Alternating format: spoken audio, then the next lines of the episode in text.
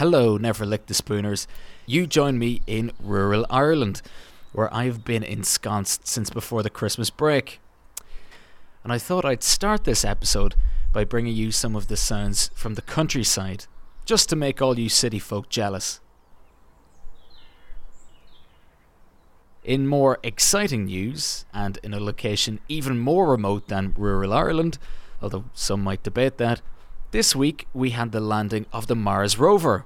And this made me think all the way back to episode 6, where we interviewed Joby Hollis, who you might remember is a NASA researcher who could be one of the first people to get their hands on some of the juicy data being beamed back from the Mars rover once it finds time between taking all those great pictures of the Martian landscape.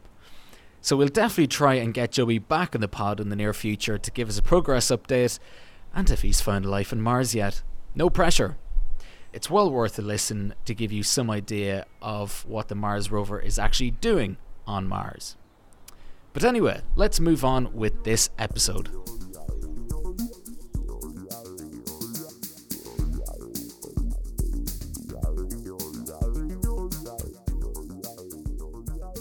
And indeed, we are back with the first of a two part special series on something that could be strapped to your wrist, fingers, or head at this very moment. You could even be listening to my voice through one in your ear. It's wearable technology. Now, these days, when you think of tech that you can wear, your mind probably jumps to a Fitbit or Apple Watch.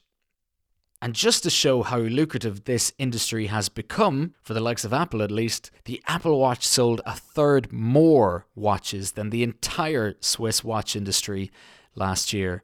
So it puts all things in perspective. And if you look at the latest watches, they can measure everything from your pulse, but also the latest Apple Watch 6 series can measure oxygen in your blood.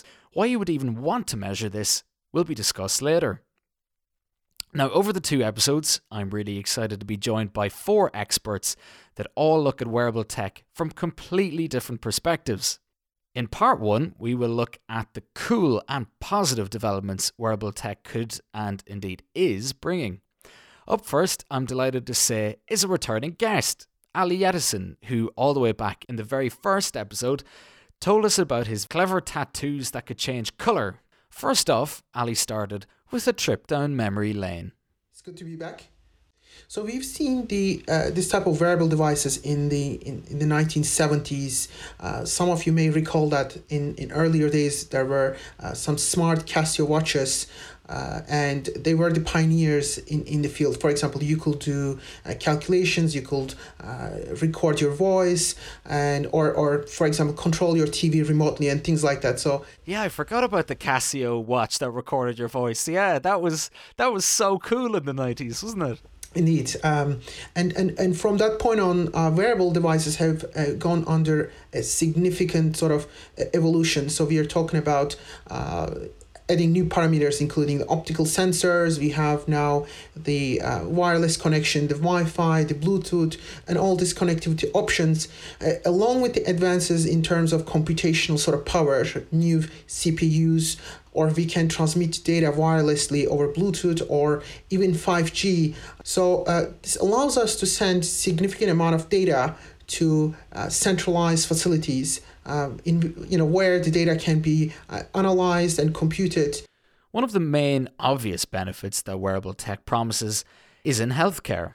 My second expert guest is Damien Ming. He's a clinical research fellow in the Department of Infectious Diseases at Imperial College. Damien is someone who's been looking at wearable tech for a while, and he began by giving me an interesting example of how wearable tech is already having an impact on public Definitely. health. Um, a big study published in January 2020, which uses uh, data from a device called Fitbit. Now, what the Fitbit does is it, it measures your um, pulse level. So it measures your resting pulse rate. And what they did is that they anonymized a huge section of Americans who had a Fitbit and used their data. And what they show is that, in general, in areas where there are infections like influenza or uh, other viral diseases, the resting heart rate tends to be higher in those pockets compared to other pockets where there are lower areas of influenza-like illness. And this this is really incredible um, because it uses just one really straightforward, simple parameter on an aggregated level. And the implications are that if you know that in general people's resting heart rate are higher in certain pockets, you may be able to infer that something is going on. Right now, considering what's happening with our public health service, it's impossible not to think of how wearable tech could be useful during the COVID 19 pandemic. Could a wearable device tell you if you were infected? Recently there have been significant pro- uh, progress in the uh, in the sort of development of wearable devices for COVID-19 detection, uh, in particularly focusing on biophysical signal detection. For example, the temperature or the movement of the human body uh, can be uh, can be sort of analyzed uh, in combination with machine learning and artificial intelligence methods to, to, to provide clues whether the person has an active uh, active COVID 19 infection. Has that been proved reliable though? You know, several months ago, if you went into a bar or restaurant, chances are there was somebody there with a little temperature gun taking your measurements. Is that a reliable way to determine whether you've got a cold or a flu as opposed to COVID 19? Yeah, so at the moment we are not able to distinguish between an, an, an active flu and COVID 19 using this type of hand. Uh, hand, hand uh, sort of temperature guns. Uh, but one of the advantages of wearables is that they can do real time measurements, meaning that uh, we can monitor the, the data and uh, maybe a temperature, biophysical data, or uh, or a biomarker data in real time for long periods of time. So we can extract specific signatures of diseases uh, using uh, this type of wearable devices.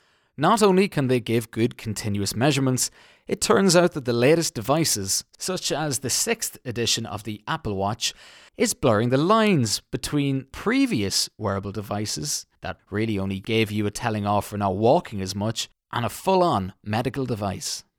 COVID is, is one of the things where potentially it, it could give um, wearables could give a really useful um, you know aspect to managing patients. So, for example, um, in hospital, um, one of the most reliable technologies that we have in healthcare is, is something called PPG, uh, photoplethysmography, which measures the oxygen level in your blood. And wearables are really well suited to have this technology inbuilt in smartwatches. So if, if you go to the shop and you get the latest Apple Watch or the Fitbit, they, they all have PPGN. They, they measure pulse oximetry, they measure oxygen. So one of the main things is that, you know, well, COVID gives you severe pneumonia uh, and it affects your oxygen level. So if everyone on the wards had a small wearable that could pick up their oxygen in a continuous fashion, that's incredibly, incredibly powerful. So, how do you go about measuring oxygen in the body? Here's Ali again. So, this is a key signature, and it's one of the key parameters uh, that are used to monitor uh, patients, for example, in the ICU units. So, this type of uh, wearable devices they consist of a an, an LED light. So, a LED light is uh, is sort of propagated in terms of pulses in the form of pulses to your skin, and the reflected signal uh, is collected through a photodiode, uh, meaning that we can collect uh, pulsed uh, LED light information, in this case reflected light, and this can provide us uh, a, a means uh, to compute this data, and we can correlate that with the blood oxygenation. Something we'll come back to in the next episode, but I was interested to ask these researchers who actually push the boundaries on these things is what they think of the privacy implications of their devices. Are they nervous of what happens to all their data? Ali's response was somewhat sobering. Indeed, this is a very interesting discussion. Uh, in fact, today the wearable data that um, that has been transmitted uh, throughout the world is used by insurance companies and for marketing purposes. Uh, so in the future, I don't think that there will be a significant significant way to limit this. So this applies to uh, many other uh, sort of online product that we have. So the main uh, sort of reason why this data is collected is, is twofold. The first one is that the manufacturers they need constant feedback whether their their device is functioning properly. So they will need to collect uh, constant data from this type of devices. The second reason is mainly focused on the innovation of this type of products. So what can we uh, do with this sort of large data?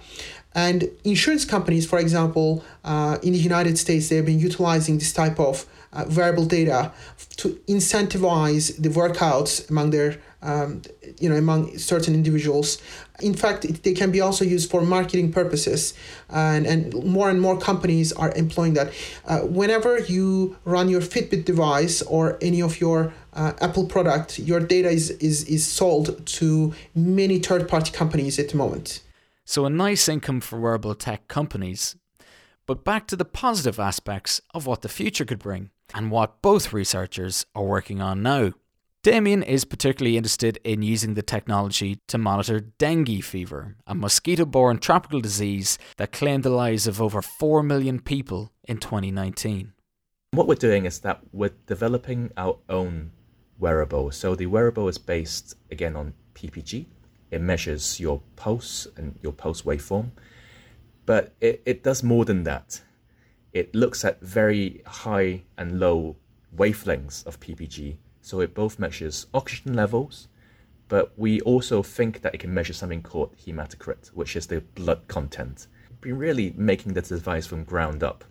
It's got a finger probe, it's got a wrist probe, um, and what we're planning in the next stages over the next few months in June, July, is that we want to test this device in patients with dengue.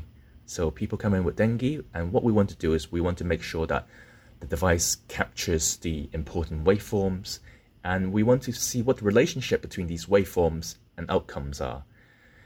And down the line, the idea, the ultimate idea is that we make smartwatches out of these wearables. So um, at the moment, what happens in dengue is that people come in and usually they're quite well and they go home and you have massive, massive demand in outpatients. But if you have a device that you can give to the patient to say, look, you have dengue, but if you stay at home, this device will look after you.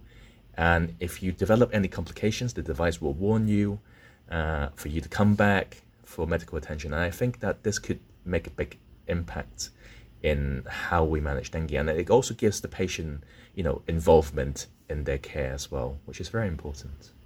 And I'm sure we all wish Damien and his team all the best in their research. Now, I'm sure many of you will be thinking that we can't leave Ali go without inquiring on his fantastic smart tattoos. So, how have they come along in the last two years? One of the technologies that we introduced is that uh, we can monitor, for example, the concentrations of electrolytes uh, in the form of tattoos now. This allows us to monitor uh, the exercise uh, condition of an individual or an athlete uh, as they're exercising in real time and the idea that Usain Bolt could rely on his vital stats from his very fashionable tattoo. I can see it. And there's even more that Ali, or the Willy Wonka of wearable tech, has been developing. So these are uh, commercial contact lenses which have been modified uh, with uh, special functionalized groups that allows us to monitor uh, specific biomarkers in tear film. Uh, for example, we can monitor uh, hormones, we can monitor proteins, and even DNA and RNA uh, in tear film using these contact lenses. The final word goes to Damien, who gives a very compelling reason for why wearable tech could significantly benefit our lives. As a clinician, I think the idea that a you can see how a patient is, you know, their, their physiological state continuously is incredibly, incredibly helpful. A lot of people, for example, from my experience, do stay at home when they're really sick, really ill, and they come in, you know, not too late, but they, they could have come in earlier and you could have done a lot for them earlier. So if we had a magical device that could pick that up and say, look, you're not too well, you should come to hospital early on, I think it's going to be amazing for public health. And that's a nice positive note to end on, isn't it? Well, my thanks to Ali Yetisen and Damien Ming for speaking with me. Join us next time when we take a look at the dark underbelly of all these developments and what they mean. What are the privacy implications to companies knowing more about our medical records than perhaps we do ourselves? And how regulators need to up their game. So look out for that when it arrives, wherever you find this episode. And that's it from me and the birds. We'll be back very soon when I'll be back in London town. But until then, always remember never lick the spoon.